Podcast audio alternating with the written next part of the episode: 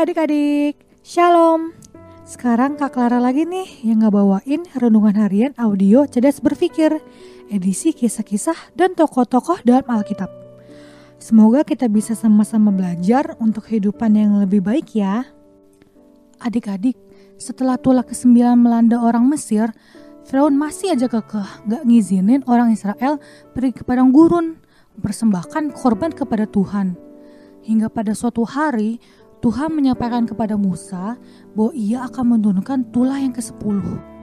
Melalui Musa, Tuhan memerintahkan kepada orang Israel bahwa mereka harus mengambil anak domba jantan, mengurungnya selama 14 hari, lalu menyembelihnya. Kemudian, sedikit dari darah anak domba jantan itu harus dioleskan pada kedua tiang pintu rumah masing-masing. Tuhan berfirman begini dalam Keluaran 12 ayat 12 sampai 13. Sebab pada malam ini aku akan menjalani tanah Mesir, dan semua anak sulung dari anak manusia sampai anak binatang akan kubunuh.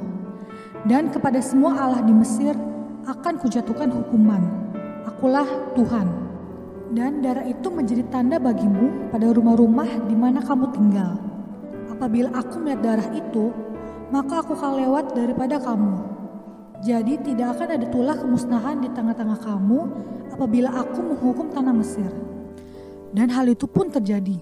Pada suatu malam, semua anak sulung di tanah Mesir mati.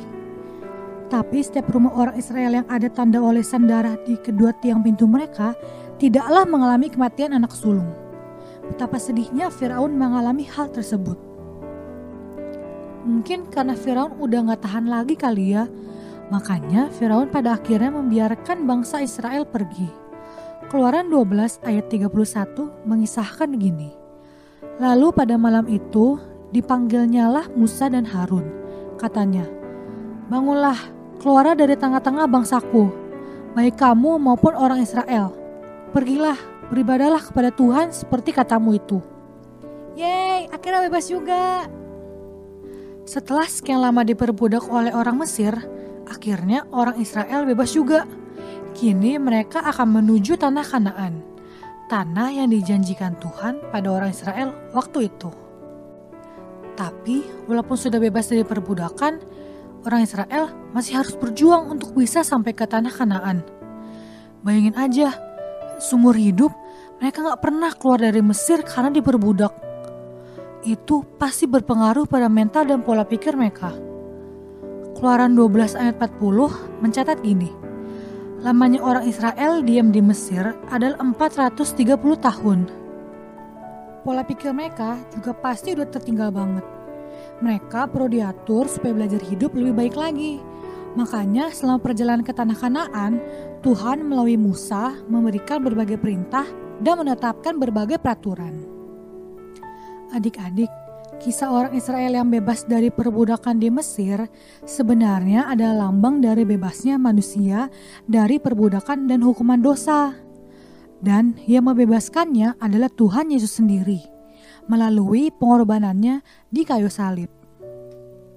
Tapi gini adik-adik, setelah Tuhan Yesus mati di kayu salib, kita masih harus berjuang. Hukuman dosa sudah ditanggung dia di kayu salib. Tapi mental, pola pikir, dan karakter kita perlu dididik supaya bisa seperti apa yang Tuhan mau. Didikannya yang berupa penyampaian firman Tuhan, pembacaan firman Tuhan yang kemudian dipelajari serta dipahami melalui suara hati yang telah diisi oleh firman Tuhan dan masih banyak lagi. Tentunya dengan pertolongan Roh Kudus. Untuk itu, kita perlu dengan bersungguh-sungguh mendedikasikan seumur hidup kita untuk semakin mengenal dan memahami firman Tuhan serta melakukannya. Sebagai penutup, Kak Clara mau ngebacain satu ayat yang terambil dari Galatia 5 ayat 13. Bunyinya gini, Saudara-saudara, memang kamu telah dipanggil untuk merdeka. Tetapi janganlah kamu mempergunakan kemerdekaan itu sebagai kesempatan untuk kehidupan dalam dosa. Melainkan, layanilah seorang akan yang lain oleh kasih. Jadi, ayo kita sama-sama berjuang.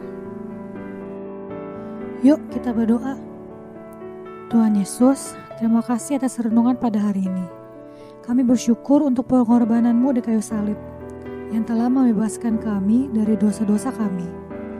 Ajar kami Tuhan untuk selalu hidup dalam kasih-Mu dan sungguh-sungguh melakukan firman-Mu. Agar di mana pun kami berada, nama Tuhan selalu dipermuliakan. Kami percaya penyertaan-Mu di dalam seluruh hidup kami, juga keluarga kami tidak akan pernah berkesudahan. Hanya dalam nama Tuhan Yesus Kristus, kami telah berdoa dan mengucap syukur. Haleluya, amin. Oke, tetap sehat, tetap semangat, dan tetap jadi berkat. Tuhan Yesus memberkati. Dadah!